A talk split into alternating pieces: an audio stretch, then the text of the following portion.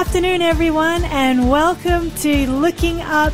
This is Sharissa, and today I'm joined by my husband, Justin. Hello, good to be back. We're missing uh, Pastor Danny. He's away on vacation still. It's irreplaceable, but he'll be back next week. That's right, and he'll be back, and I'm sure he'll have a lot of stories to tell. I did receive a text last week saying he was snorkeling somewhere, so wow. he's having a good time wherever he is. Um, if you are joining us and this is your first time, this is the Looking Up show, and we just want to remind you of a couple of things. One of those is that you can call or text text us um, during this program. It's a live program on our studio number, which is 0491 So if you have anything that you'd like to share with us, a comment, a prayer request, uh, whatever, you can do so. And also, at some point in the program, we're going to be sharing with you today's free prize offer that is being offered to the first and third caller or texter who calls us or texts us with the with the code word. Which, what about the second caller? Well, the second one is very special. and just keep calling. If you're the second one, call again. You'll be the number three. Um, so yes, we were really excited about this. And today is actually an exciting um, time that we're going to have today. We're going to be studying the Bible in just a moment. We'll be talking about the news, but after that, we'll be studying the Bible. What's our topic today, Justin? It's actually Revelation's Great Revolution, Part 2. So okay. last Wednesday, if you heard, uh, you'll remember that we did Part 1, and uh, we took a look at Revelation 11, and we'll do a little recap of that once we get to our study time, and uh, then we'll jump into Part 2 and wrap it up with the most exciting revolution that will ever take place on planet Earth in human history, and it's talked about in Bible prophecy. Yes, and that really was an amazing study together. I really enjoyed the history. And if you missed it and you're like, I'm curious to know what they talked about, you can actually go to our website on Faith FM and you can actually listen to the past episode on our podcasts. All of our programs are uploaded there in the podcast section. So Justin, what are you thankful for today? What am I thankful for? You know, I'm thankful for the sun shining outside. Yeah, I pulled up and true. parked here at the office and um, was working on something on my computer for about half an hour before my um, appointment that was to follow. Uh-huh. I looked out my window and in the grass was a beautiful, one of my favorite birds. You oh. probably remember what they are. Uh, yes. What is it?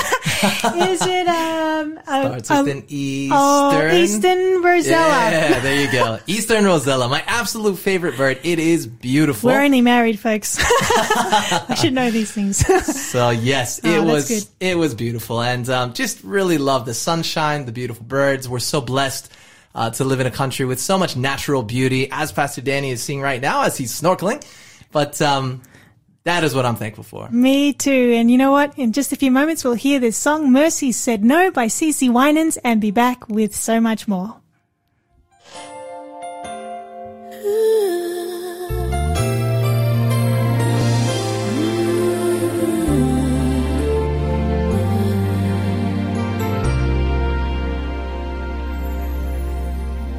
I was just a child when I felt the Savior leading.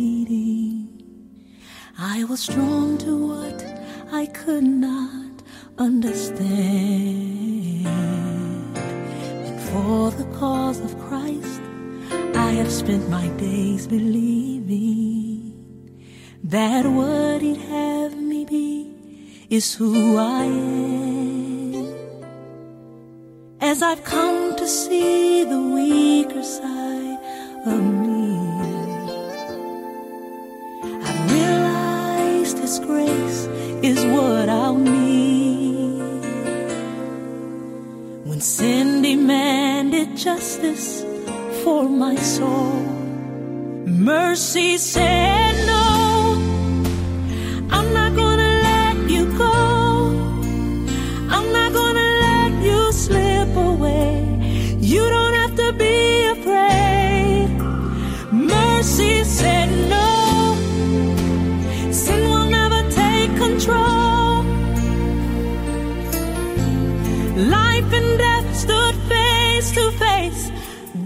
has tried to steal my heart away.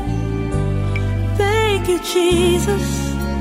Mercy said no.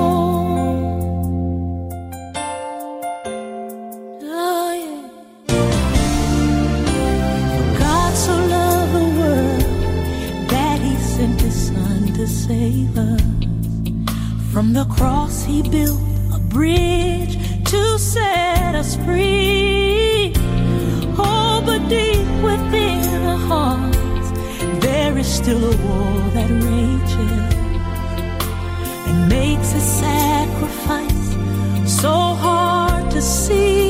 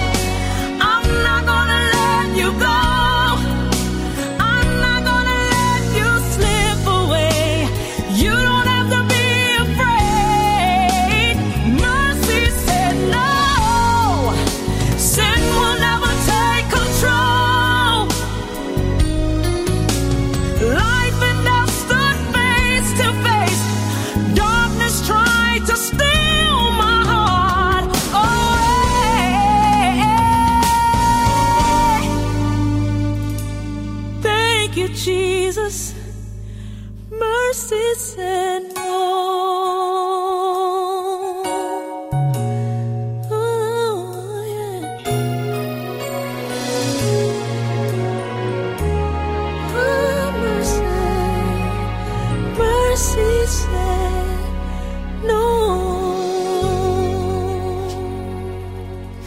Oh, that was such a beautiful song. And uh, if you could only have heard it, Justin was singing along with it here in the studio. It's a good thing you couldn't hear it. oh, I loved it.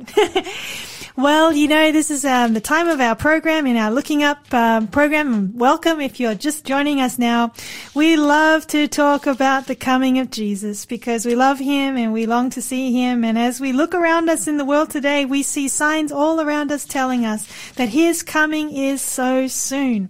Justin, what, what have you seen that uh, reminds you that the coming of Jesus is getting nearer and nearer Well, you know, one of the signs of the times of the nearness of Jesus' return, uh, the Bible tells us, Jesus himself told us when he walked this earth, Matthew 24, one of them is pestilences or strange diseases. And COVID obviously is ravaging the world. Recently, the Olympics chief said that he does not rule out canceling the Olympic Games.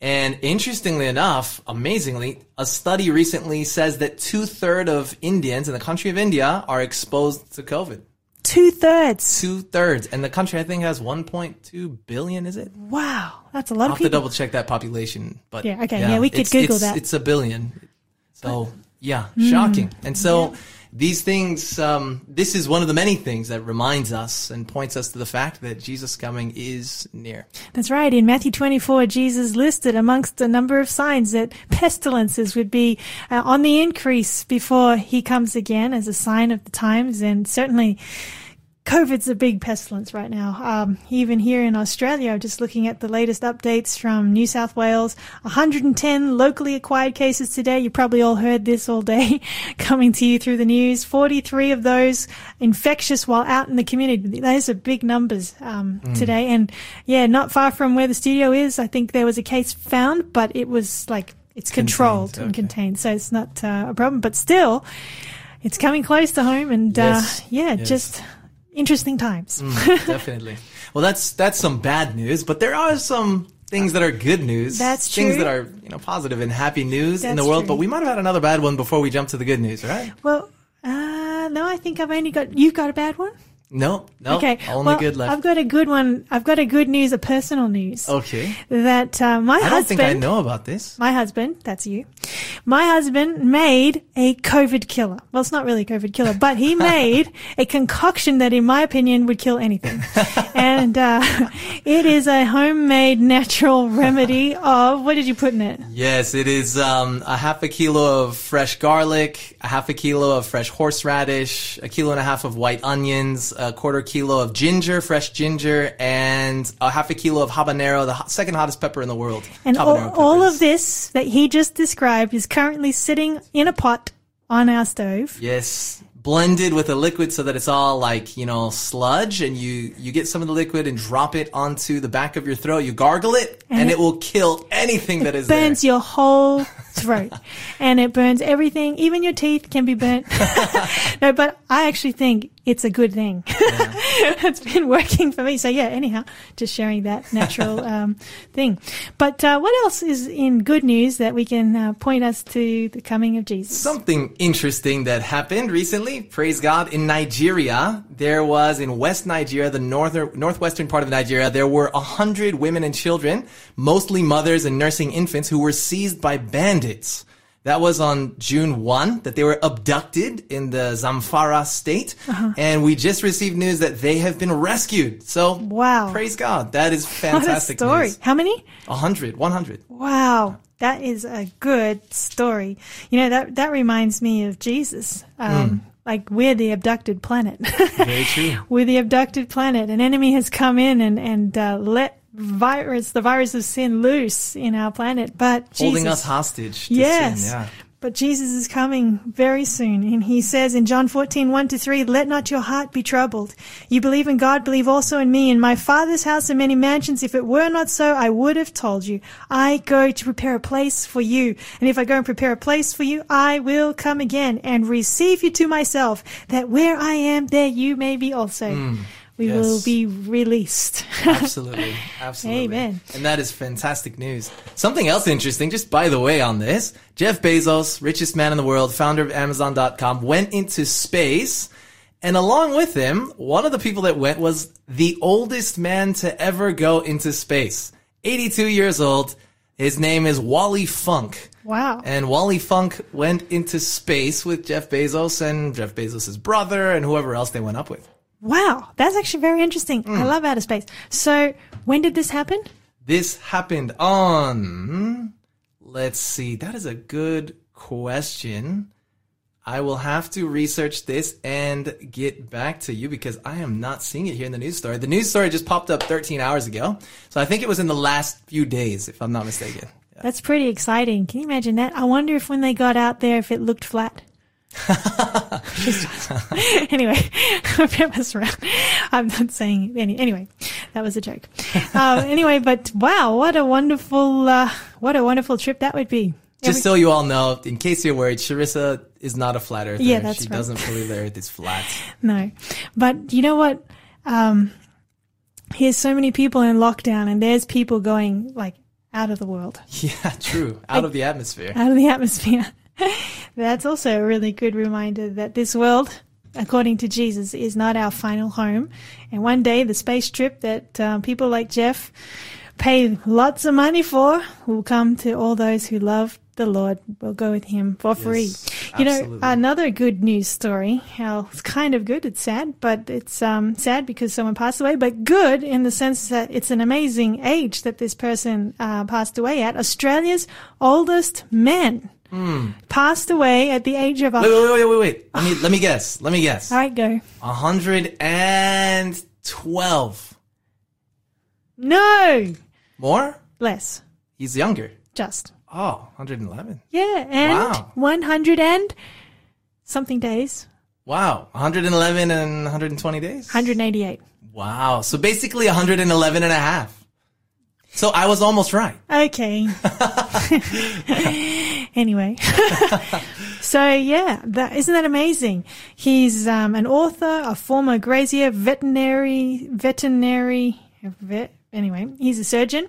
Was born in Kilcoy in 1910 and celebrated the milestone Wow. of becoming Australia's oldest man just two months ago. Wow. The super centen- centenarian passed away peacefully on Tuesday morning in his aged care facility in Roma in southwest Queensland. Um, she said she would have the um, the CEO of the centre said she will miss him after having many years of chatting to him and sharing his stories. Um, yeah, it's just a that's a beautiful story. Wow. It really is. um, yeah, he overtakes the previous eldest living man who was 111 years old and 124 days. And that man was a World War One veteran named Jack Lockett. So yeah, um, well. Amazing. Yeah, Dexter Kruger, 111 years and 188 days. Wow. You know, it's amazing just to think that 111 years, 100, almost 112 years, it sounds like such a long oh, time. yeah.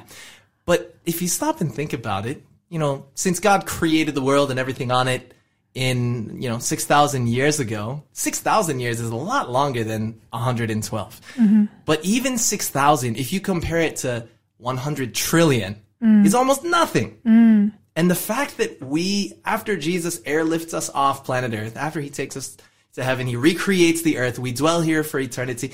It's, it's not just a hundred trillion. it's like beyond a hundred trillion times a hundred trillion. Mm. I mean, our lives are going to be without end. That is going to be incredible. It's hard to imagine, isn't it? Like It is. it boggles the mind where we have everything in our world around us has a beginning and an ending, but then one day there will be no ending. You've got a good Squeaky chair. there. Yeah. Sorry about that, everyone. that's all right. Um, so yeah, that's that's a wonderful story.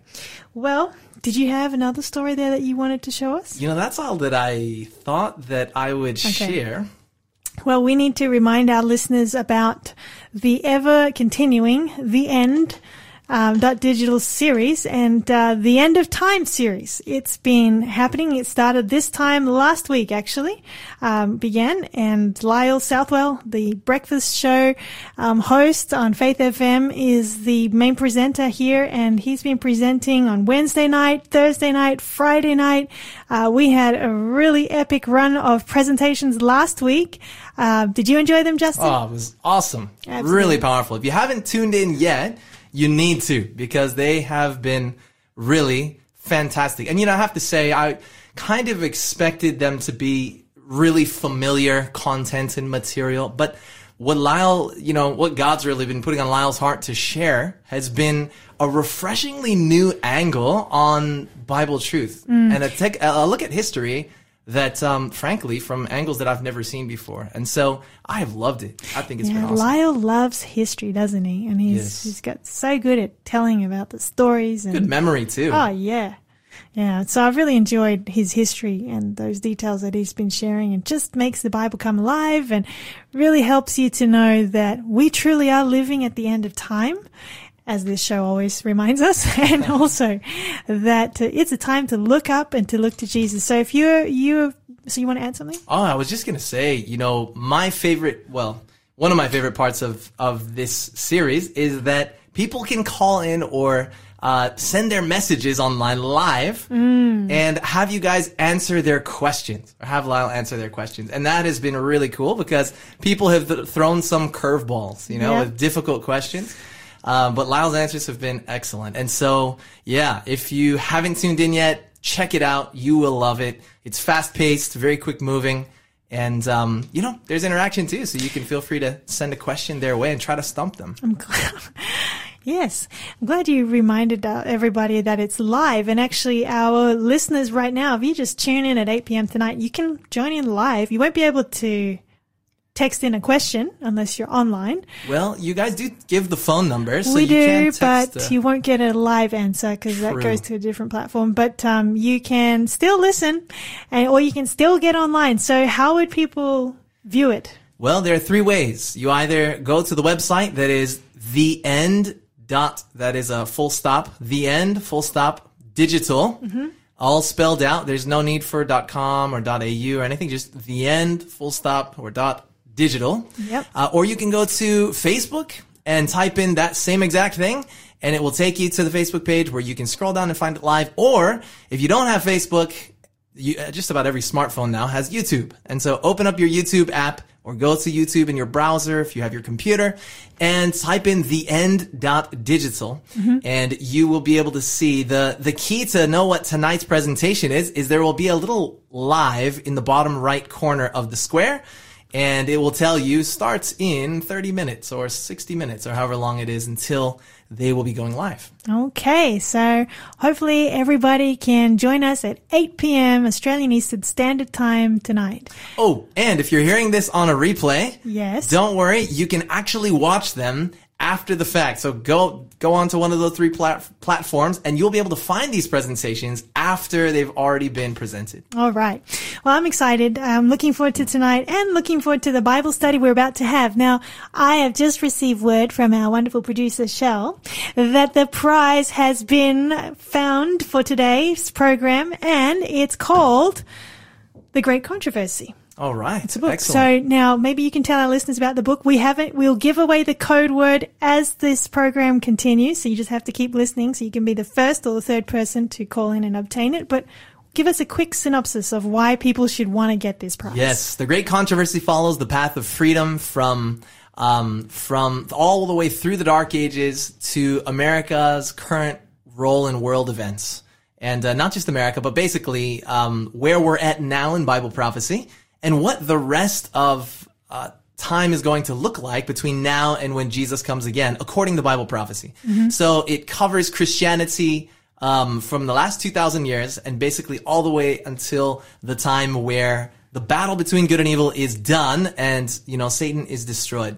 Beautiful book. Excellent resource for history. In fact, last week's study on the French Revolution, um, that we did together, chapter 14 of the Great Controversy does an excellent job going through the French Revolution and compiling different historical sources. Okay. And so that's an excellent resource for anything Reformation related and the French Revolution included. Well, that's really good to know because I remember we had people calling last week wanting to know what book was he reading from. And so, um, this week, if you're still listening, you can call Yeah, in. that was and, one of uh, the resources That was one of them. yeah. Yeah. So we're really looking forward to that. All right. Well, in a few moments, we are going to go to the Chinsio family. They're going to be bringing to us the beautiful song, The Lord is my shepherd. I want for nothing. And then after that, we will have the news and a few ads and we'll be back with you for the rest of our program.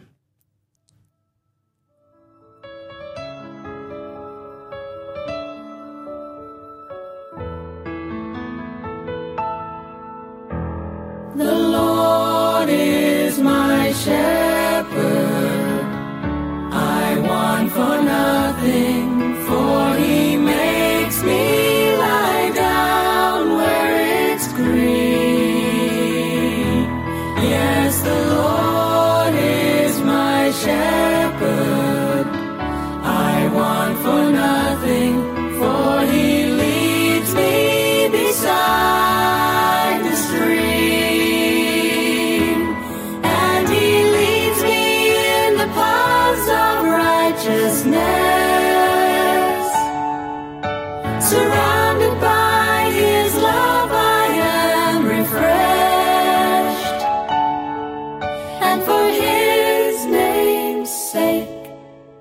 He restores my soul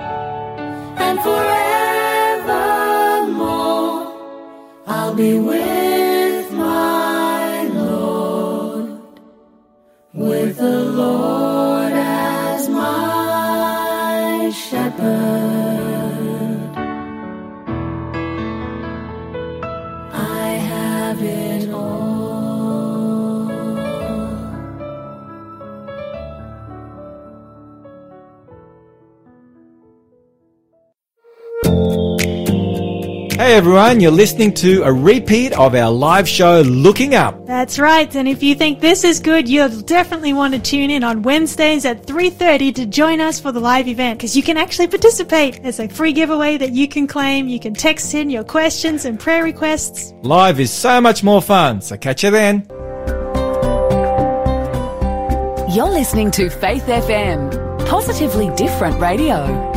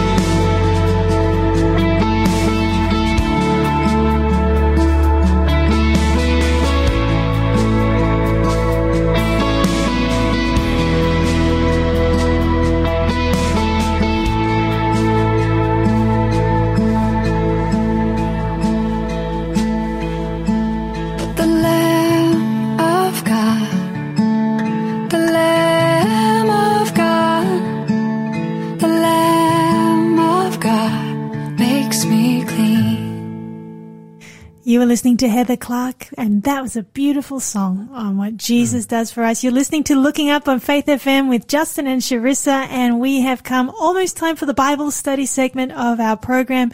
Before I do uh, hand over to Justin, I just want to remind you of this f- prize offer for the first and third person to contact us in the studio today. The uh, code word that you can text in or call in with will be shared shortly, but the number in case you want to jot it down to be ready for the time when it is shared is 0491 So Justin, I'll hand it over to you. All right. Well, would you like to pray for us as we launch into our Bible study? Sure, I'd love to. Let's pray. Our loving Father in heaven, thank you for this opportunity that we have to study your word together. And we pray for the Holy Spirit to lead us now and as we do. In Jesus' name we pray. Amen. Amen. All right. Today is our second and final study of this series. It's a two-part series called Revelation's Great Revolution. And uh, just to recap on last time, for those who weren't with us or for those who were and just have maybe forgotten, we learned last time, we took a look at uh, a revolution that the book of Revelation predicted 1700 years in advance.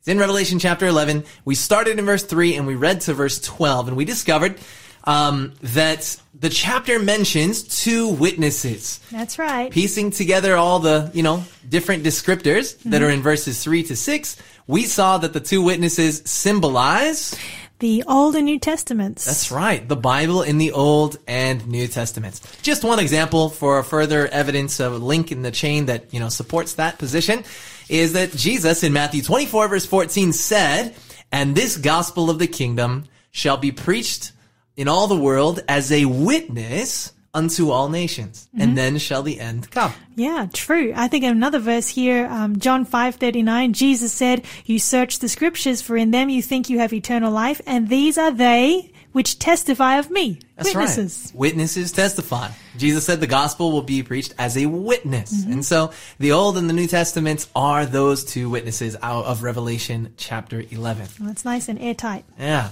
So next, um, verse 7 tells us that a beast from the bottomless pit would arise and kill the two witnesses and their bodies would lay dead in the streets.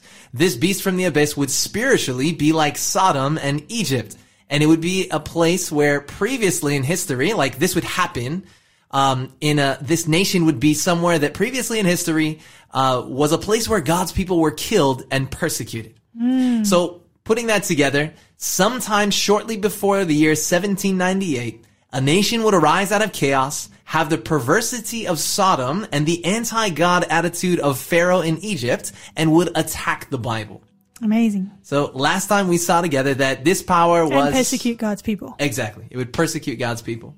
So this power, as we saw last time, the one, as we look at history, the perfect fit that we find is none other than the French Revolution that began in 1789, ended in 1798. Such fascinating history here.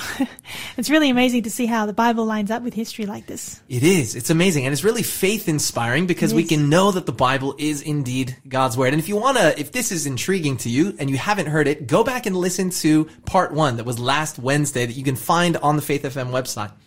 And uh, you can listen. Let's uh, further piece it together. Did France ever make war on the Bible? And did it, in a sense, did the Old and New Testaments lie dead in the streets of France in some kind of way?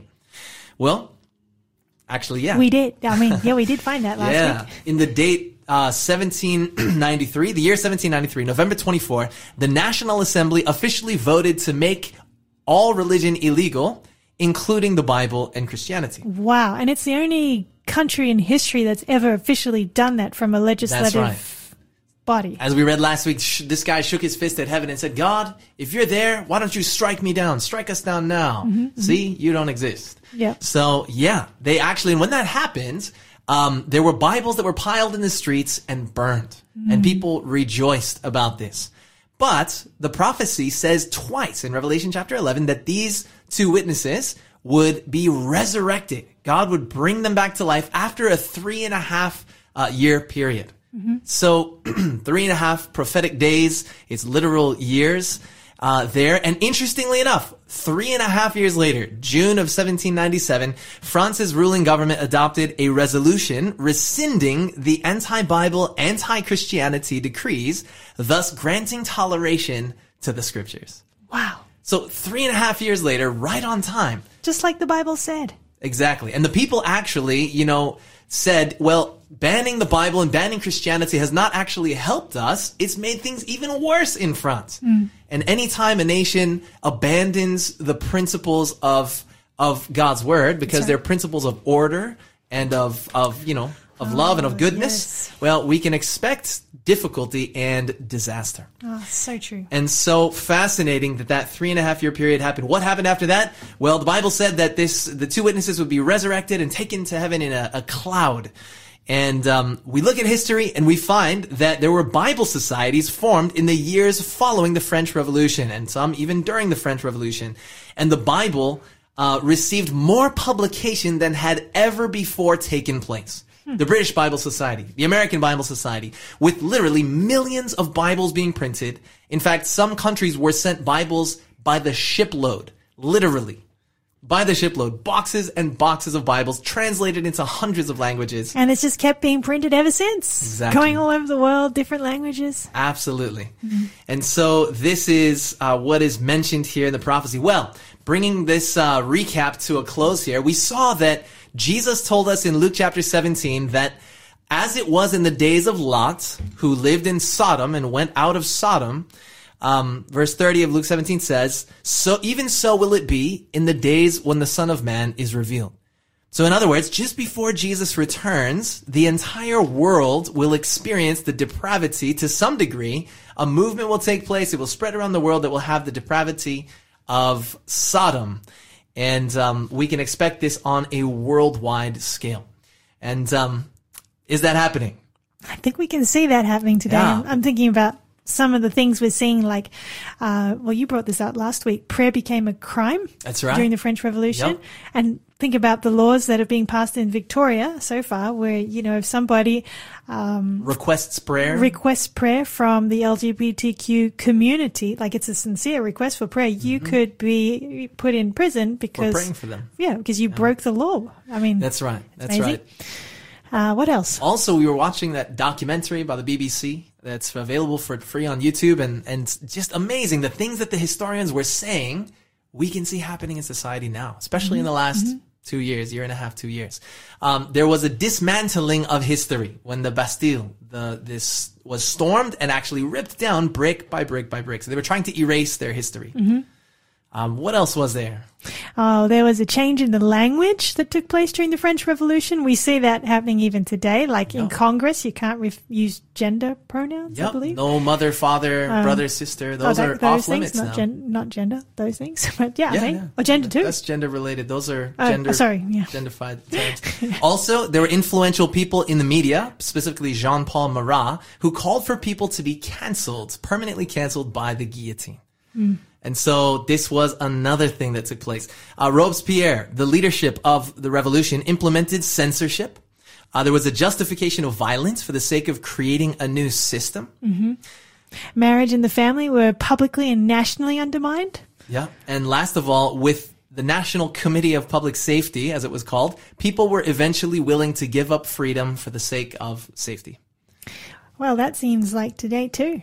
Yeah, fascinating. So Jesus is coming soon. He told us the world would be like Sodom and the principles that led to the French Revolution, which is described as Sodom in, in Revelation 11, would become worldwide. And so we're starting to see this happen as we look around us in the world today. But this is bad news. Our series is called Revela- Revelation's Great Revolution. And this wasn't gr- a great one. This was a terrible one.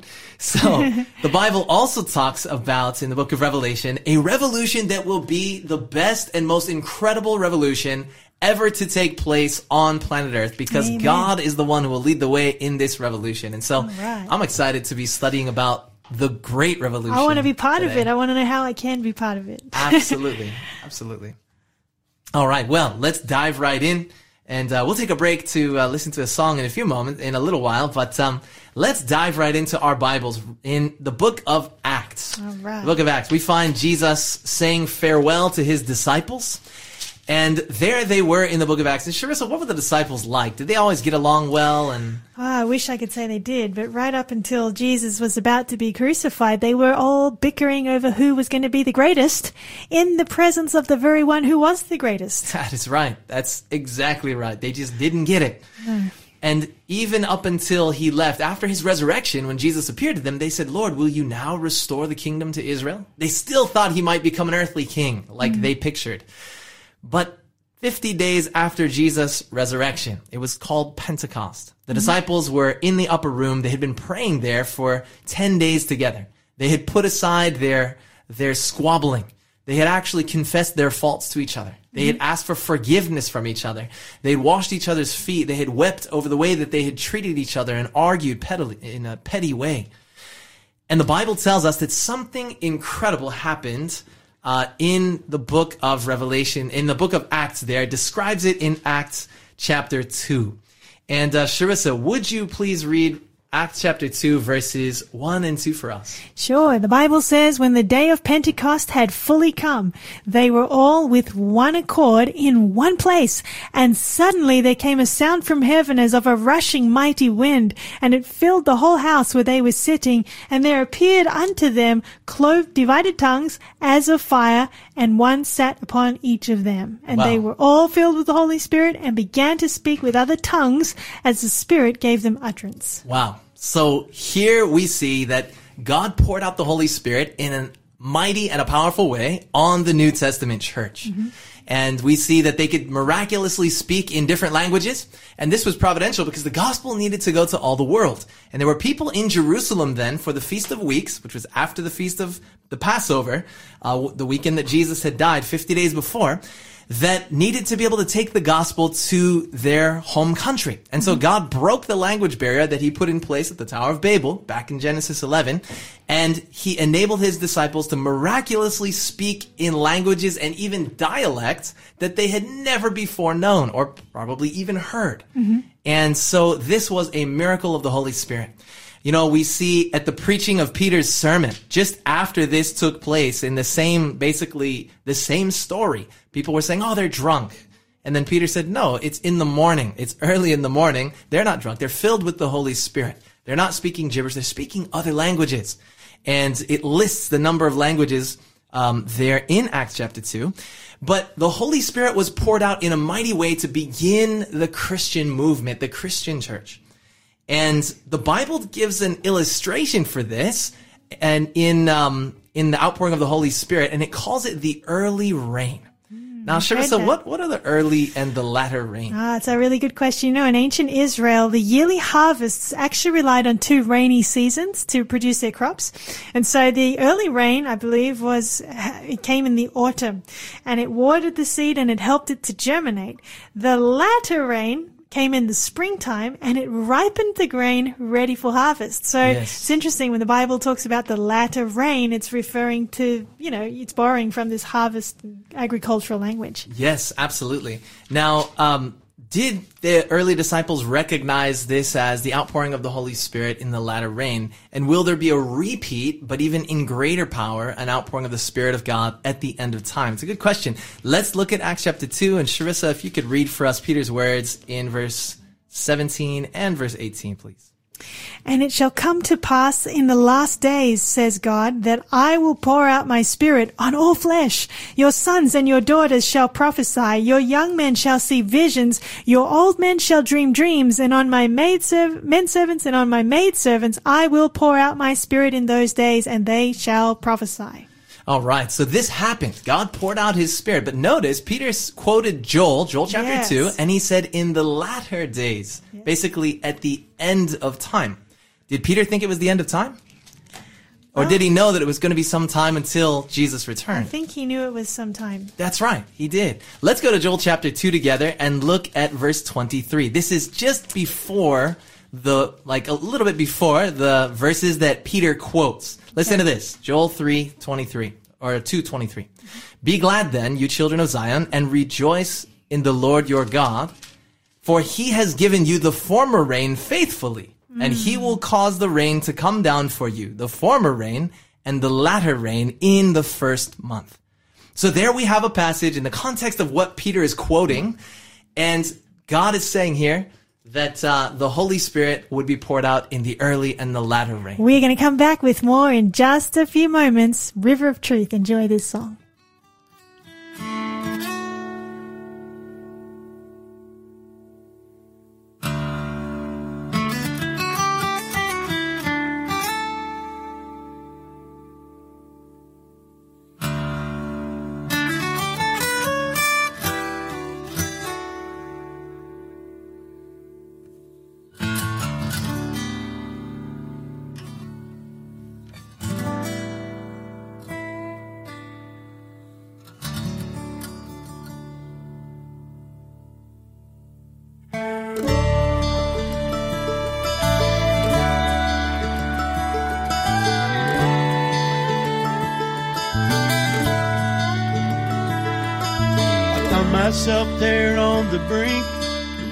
Took in my first drink, and I knew I would never be the same.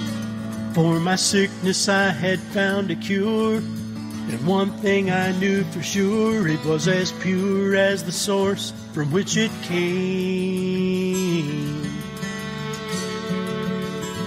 From the river I drank for many years, and I wondered how it journeyed here, and earnestly set out to know its route.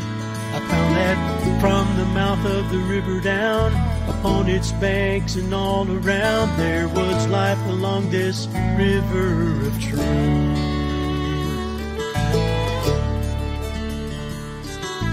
Prophets to the ready scribe, the steady flow of truth grew wide. Blessings from the river mounted high. But in time its banks they would neglect, its pure precepts they'd reject. Soon they found the river had run dry. But one day, like the prophets had proclaimed, the source of the river came and lived his life among them from his youth. The living truth they soon denied, nailed him to a cross and pierced his side, but it opened wide a new river Come and drink from the fountain flowing down from heaven's mountain, pure and free. When you come to the river, it is sure to deliver all you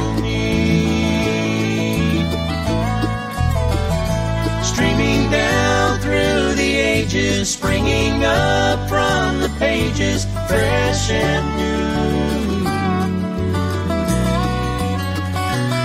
After what it cost to get it here, the trail of blood and the bitter tears, God, I thank you for this river of truth.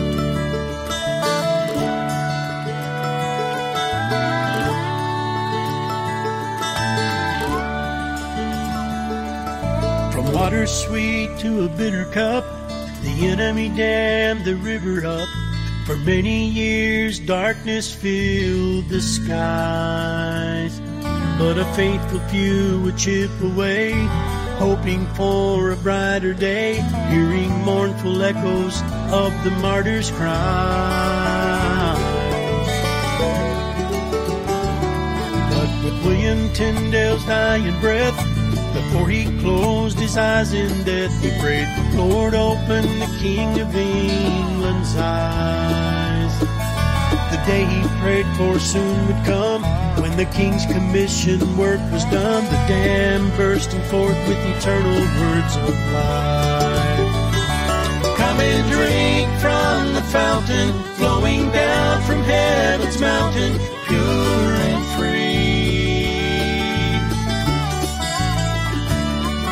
come to the river, it is sure to deliver all you need.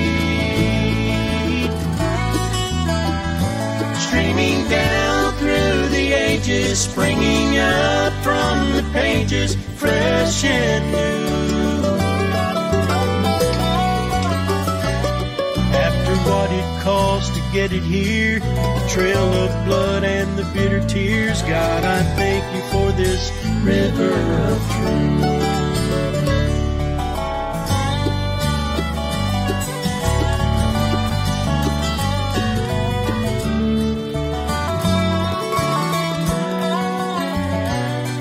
After what it cost to get it here, the trail of blood and the bitter tears, let's be faithful to this river of truth.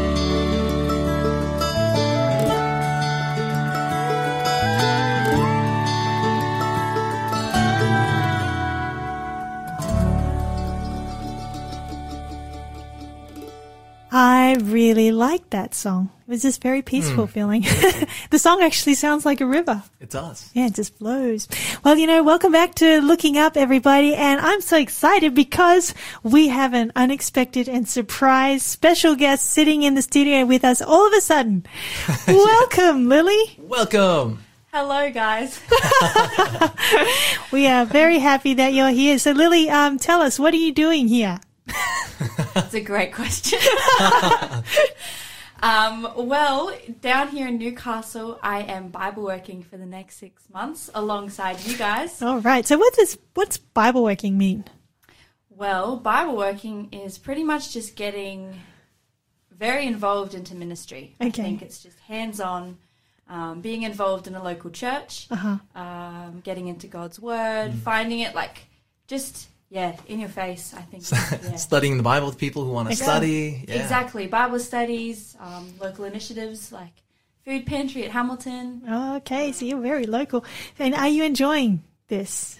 I am very much enjoying it. Yes, it's been a blessing so far.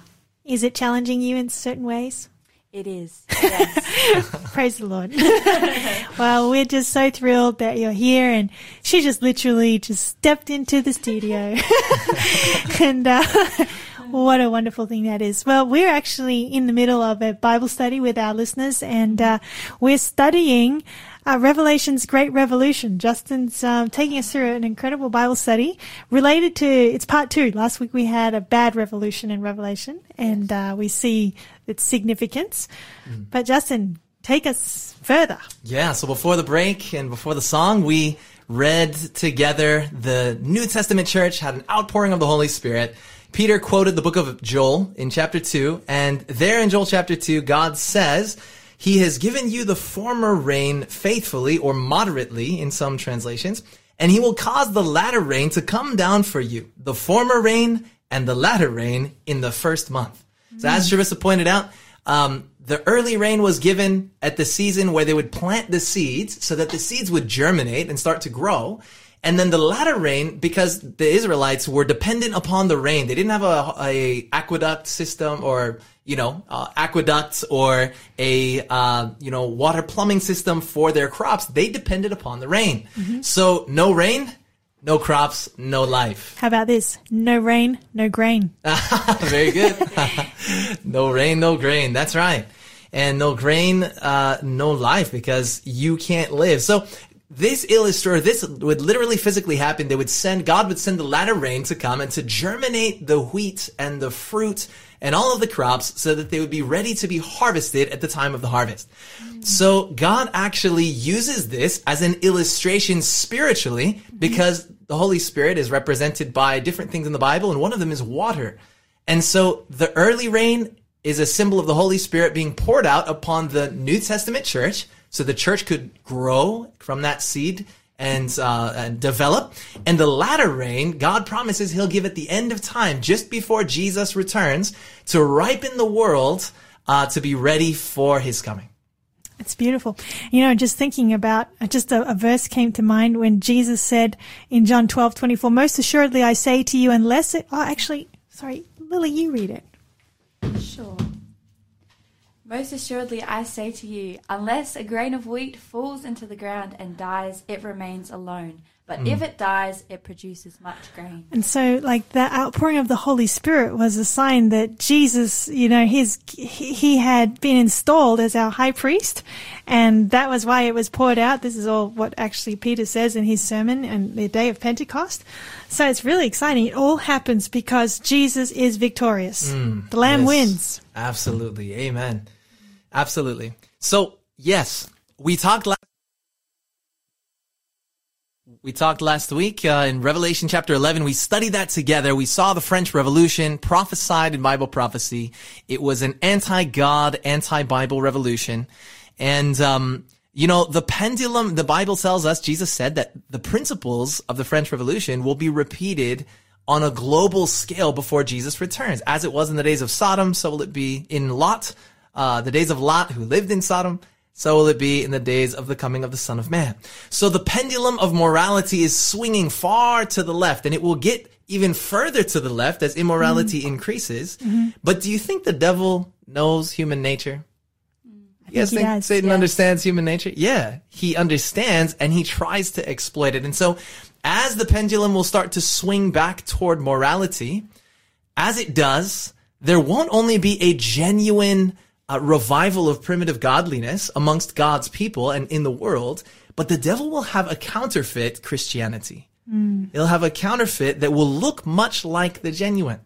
Revelation 13 tells us it will have miracles and uh, there will be even fire that is called down from heaven. Now, fire is also a symbol of the Holy Spirit, and so this movement will have a false Holy Spirit that is working miracles and doing things. So it's not just some make believe thing. You know, I just just when you mentioned there how Satan um, he understands human nature and he exploits it to his benefit. Think about how many years he's had to study human nature. Hmm, true. He's he's become the Six expert. thousand years. And I was when I was in high school, I, I studied. Um, it's part of English. One of the, the um, parts of a course was crime fiction. And uh, we did crime fiction, and I actually still remember a quote that I had to memorize for the HSC uh, essay writing that we did, and it said something like this: "Our clothes change, but our you know our tastes change, but the things that drive human beings to commit crimes never change, and that's endlessly fascinating." Which is that that form you know people exploit that when they write you know crime fiction novels or whatever, but the devil knows how we tick, and he's going to exploit it to his greatest advantage. Ah, wow. Yeah, absolutely. And see, Satan in this, and for every genuine, Satan has a counterfeit. At least one counterfeit, sometimes even more than one. Uh, but Satan will get this movement of counterfeit Christians to persecute God's people. Um, in fact, let's turn in our Bibles. If you could read, one of you girls, John chapter 16, verse 2. John chapter 16, verse 2, Jesus is speaking to his disciples and he warns them about what's going to happen um, as as time goes on. And this literally physically happened to his disciples. And um, it will literally physically happen to his disciples again at the end of time. John 16, verse 2. Lily, go for it. Sure. These things I've. Nope, that's verse 1. verse 2. They will put you out of the synagogues. Yes, the time is coming that whoever kills you will think that he offers God service. Hmm, there you go. So this is not some atheistic antichrist, right? This is a religious movement, a counterfeit Christianity that the devil has convinced people is true, and they'll even go to the lengths of killing God's people. Hmm. The genuine revival of primitive godliness. Now, Revelation chapter 13 says that will happen. In verse 15, it says that there will eventually be a death decree for those who don't take the mark of the beast. In Revelation 13, there's a fascinating verse, and that is Revelation 13, verse 13. If you are superstitious and you don't like the number 13, then you know this verse is bad news. Revelation 13, verse 13. And um, actually, Lily, go for it if you want to read that for us too, please. Yes. He performs great signs, so that he even makes fire come down from heaven on the earth in the sight of men. All right. So this is talking about the earth beast that comes up out of the earth, and it's uh, it's it causes fire to come down from God out of heaven. Now, now as mentioned, this can be understood as a false Holy Spirit movement. And Revelation 16 verse 14 tells us the spirits of demons can work miracles, but it, it's could it be possible that there is a real genuine fire that is going to come down from the sky? Well fascinatingly enough there was an individual a christian leader um, his name is benny hinn and in 2001 he had an interview on tbn's praise the lord program and the then president of tbn was interviewing benny hinn and uh, benny hinn said this. Now benny hinn before he was a Christian, said he had visions and dreams of himself preaching in stadiums before thousands of people. And this is something that he said. And Shris, you want to read that quote for us? He said, In the last 12 months, I've been having some new dreams and visions. Some amazing dreams. I have been seeing fire. I have seen myself in stadiums where literal fire was falling from heaven. The glory of a God, the glory of God is about to be revealed visibly. Hmm. Wow, there you go. So now keep in mind, this is a Christian leader, and we're not attacking Benny Hinn in a personal way whatsoever. But um, when it comes to his his ministry and saying that he's seen fire physically falling from heaven and the healings and all of this, uh, Benny Hinn actually openly um, consults the spirits of who he believes to be dead individuals. That's not what the Bible says we should do, is it? It's not. In fact, God in Revelation 8, uh, sorry, Deuteronomy 18, uh, verses I think it's eight and onward, it warns against communicating with right. the dead and spirit mediums and astrologers and all of this. So Benny Hinn openly, regularly speaks with what he believes to be the spirit of Kathryn Kuhlman at her grave in Southern California. And then he says he gathers power from the mausoleum of a woman named Aimee McPherson at the same cemetery. That's crazy. And so this is a man who is openly doing what God calls an abomination.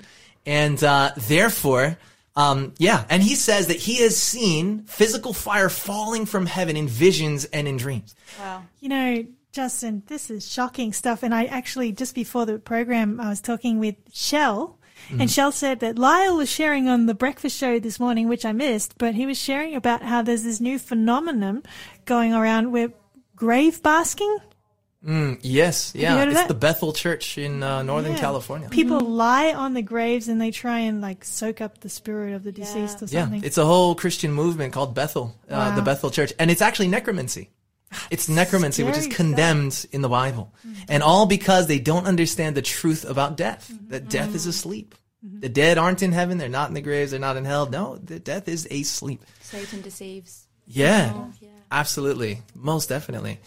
So, yeah, friends, we see that while the pendulum swings further toward immorality in the world, there will be a swing back. Satan will form a counterfeit religious movement while contemporaneous with it at the same time, God will have a genuine revival of primitive godliness like never seen before that will incite the wrath of Satan and he'll use this counterfeit Christian movement to persecute God's faithful people. And God's faithful people will proclaim his message to the world. Now, question, two questions before that will set up the rest of our time together. And then we're going to end with some amazing stories that you are not going to want to miss. Uh, I was completely blown away when I heard these and I cannot wait to share them. Shiris is going to share some too and Lily maybe even too. Uh, but, uh, More unless, surprises for Lily.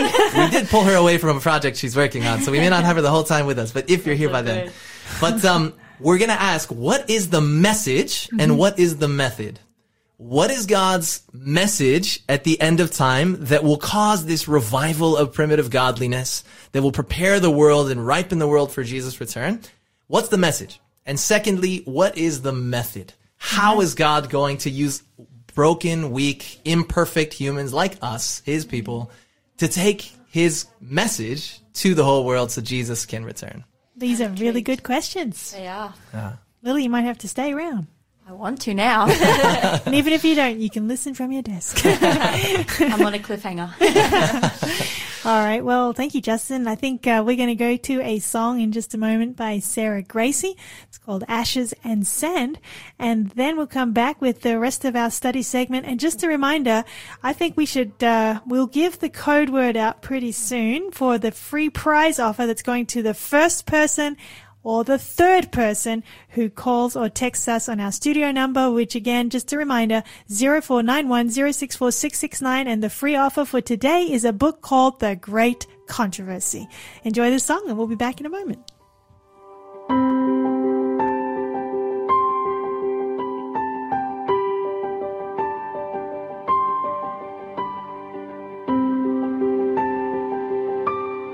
Spirit of God, fall in this place. Here where the desert cries out for the rain. Thirsty and dry, we look to the sky. Let the rain of your promise come fall in our lives. Spirit of God,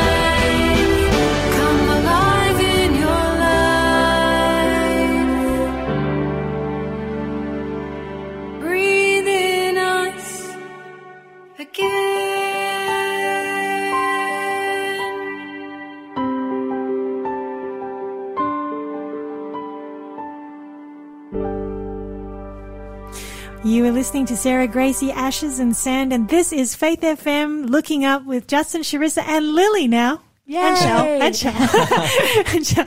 Um, yeah, we, we are in, in the middle of a Bible study here, and uh, yes, carry on, Justin. Yeah, so we've we've talked about uh, last week's part one uh, about the French Revolution, as we see in Revelation 11. It was a terrible revolution, but we're looking at an amazing revolution that's going to happen before Jesus returns, the most amazing revolution in human history, and it's yet to come.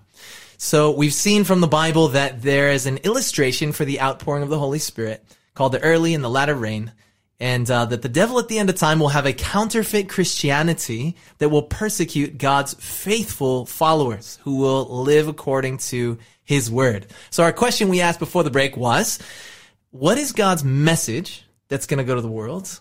And what is the method that he's going to use to get it to the whole world, to revive his people, to use these broken vessels like us, uh, to share it with the whole world? And we're about to find it right now in Revelation chapter 18. All right. Verses 1 to 4. Revelation 18, verses 1 to 4. Um, Lily, would you like to read verse 1 and 2 for us? Actually, verse 1, please. Yes. After these things, I saw another angel coming down from heaven, having great authority, and the earth was illuminated with his glory. Yes. All right. So, Revelation 18:1. There was an angel that came down from heaven. The word angel in Greek is angelos and it means messenger. Mm-hmm. So, this is symbolic of God's people who are going to preach his message, but it actually illuminates the world or lightens the world with his glory. Question. Did Jesus ever mention anything about light? He said, I'm the light of the world. Yeah, he did. John chapter 8, I think verse 12. He said, I am the light of the world. So this is a Christ-centered good news gospel message. Let's remember that because we're going to read a few verses and it is a, does not sound like a good message in the beginning, but it is a good news gospel message.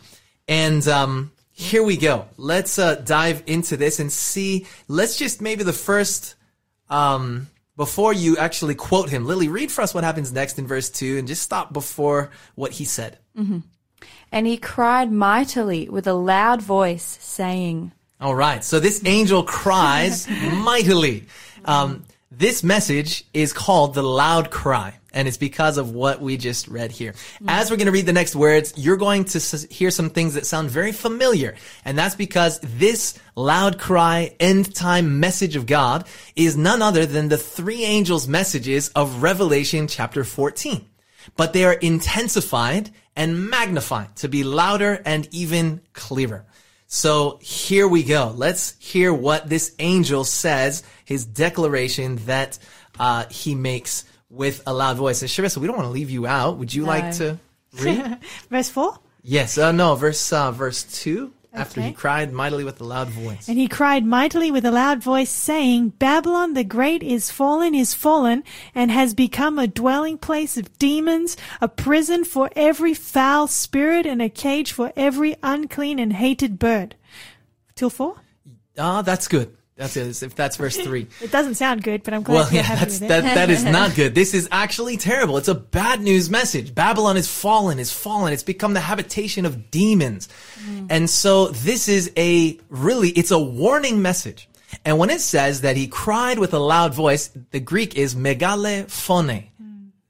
It's megaphone. Does this sound familiar? Megaphone? Yeah, you got it. You got it. Ah. Megaphone. That's where we get the word megaphone from. Mm. It's a loud cry. And, you know, some people say, well, why would God make such a loud warning? Why would he give such a drastic warning?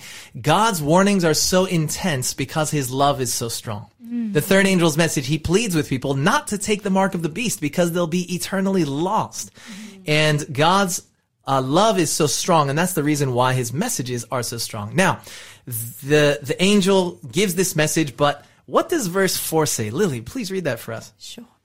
And I heard another voice from heaven saying, Come out of her, my people, lest you share in her sins, and lest you receive of her plagues. All right. So here, in the darkest period in human history, the Bible is saying God will shine the greatest light. And friend, always remember, the darker the night, the brighter the light. The darker the night that you may be experiencing in your life, the brighter the light of God's character, of His goodness, and of His word and His will can shine in you and through you. God wants to do amazing things in us and through us. So God is going to shine the good news of the gospel, the light of Jesus into the world, even at the darkest time through his people who are bearing this message.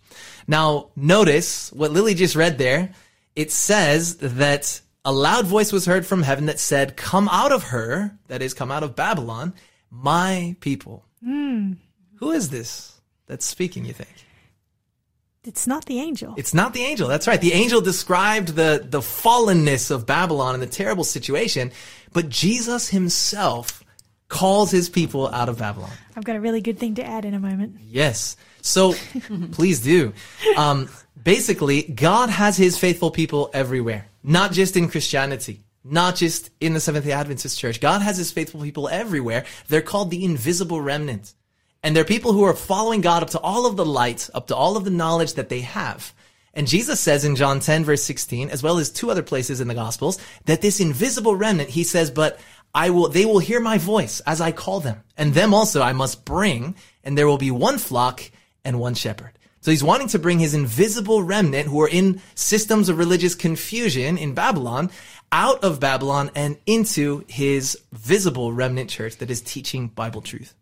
Oh, that's that's a really good connection right there. You know, I was just thinking, Justin, when God says, "Come out of her, my people," it reminds me of the story of the Exodus, hmm. when Moses went before Pharaoh and asked, you know, told him, "Let my people go." Yeah, true. Um, and so here is just as God has a message to Pharaoh that caused him to harden his heart. That's kind of what happens too at the end of time. But like, just the connection, Egypt and Sodom spiritually at the end of time. Yeah, very true. Very true. Absolutely. You know, echoing this beautiful biblical reality in the book, The Great Controversy, which is the free giveaway today. Yes, and the free giveaway code word for the prize to claim is coming up. Yes. Now, here's just a sneak preview of what is in that book. And uh, Sharissa, would you read this quote for us, All please? right. Notwithstanding the spiritual darkness and alienation from God that exists in the churches which constitute Babylon, the great body of Christ's true followers, are still to be found in their communion. There are many of these who have never seen the special truths for this time.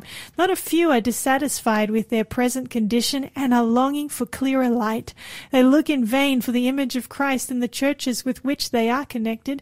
As these bodies depart further and further from the truth and ally themselves more closely with the world, the difference between the two classes will widen and it will finally result in separation. The time will come when those who love God supremely can no longer remain in connection with such as are lovers of pleasures more than lovers of God, having a form of godliness but denying the power thereof. Mm. Wow. So there you have it, reflecting and echoing what the Bible is saying here. That Jesus himself calls his people out of religious confusion, out of the false religions and the, the t- churches that are teaching Babylonian doctrines uh, and teachings.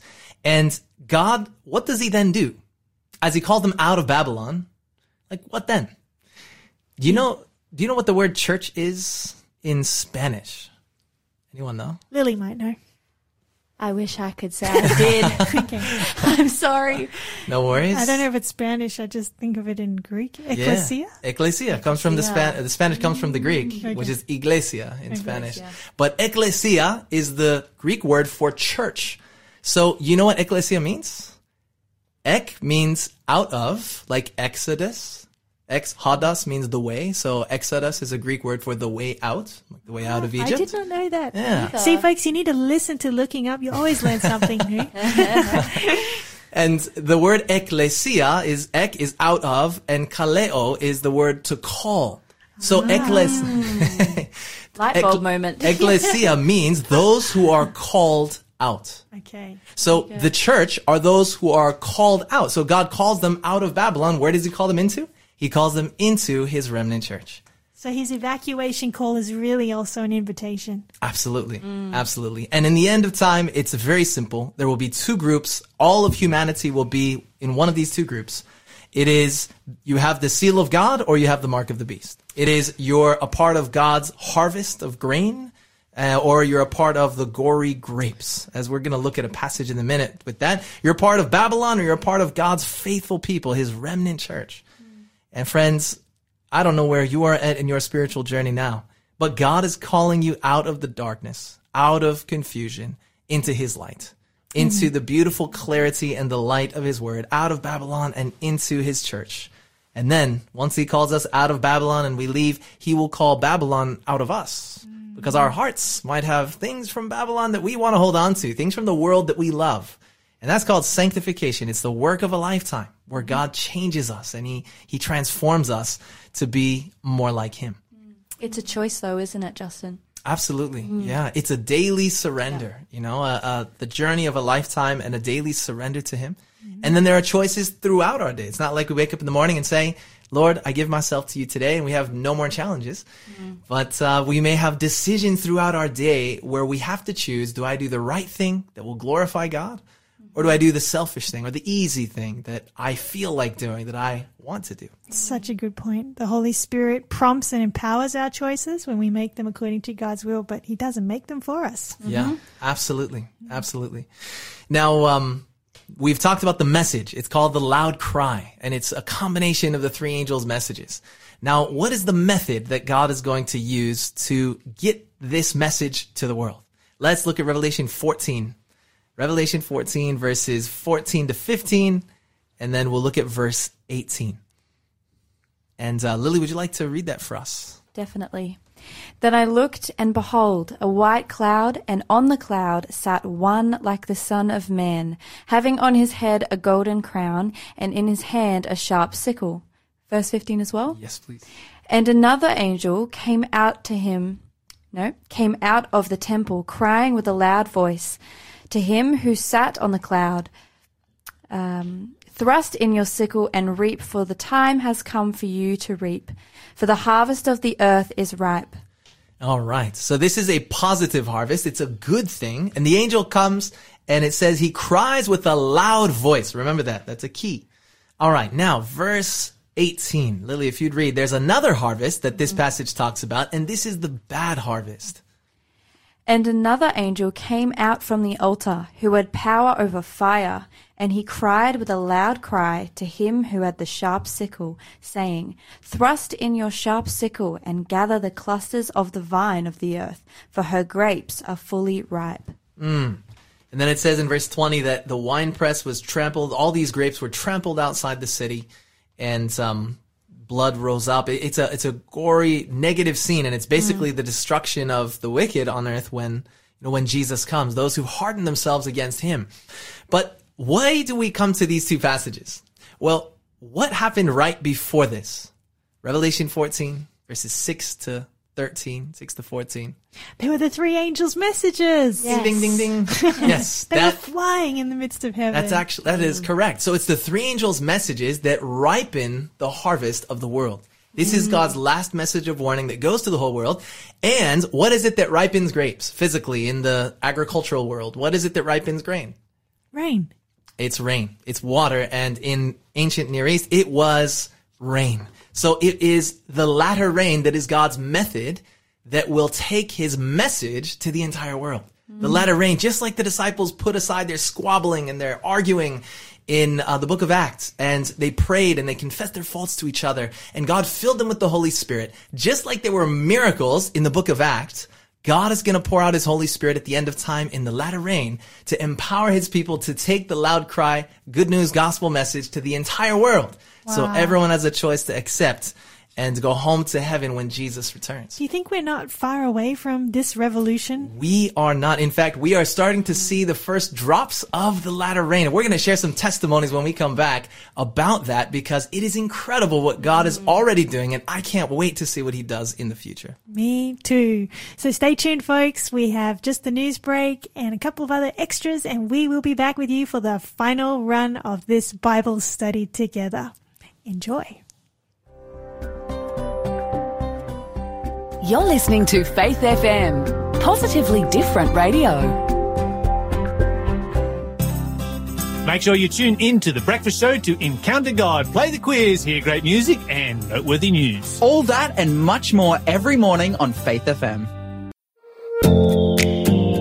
Hey everyone, you're listening to a repeat of our live show Looking Up. That's right. And if you think this is good, you'll definitely want to tune in on Wednesdays at 3.30 to join us for the live event because you can actually participate. There's a free giveaway that you can claim. You can text in your questions and prayer requests. Live is so much more fun, so catch you then. Welcome back, everyone. We're almost at the end of today's program, and it's time to give the code word for today's free prize offer for the first or the third person who calls or texts us with this word. And the word is, drumroll, someone. the word is rain. so if you call or text our number 0491064669 and you are the first person or the third person to contact us here in the studio, you will win the prize. And what's the prize, Justin? The great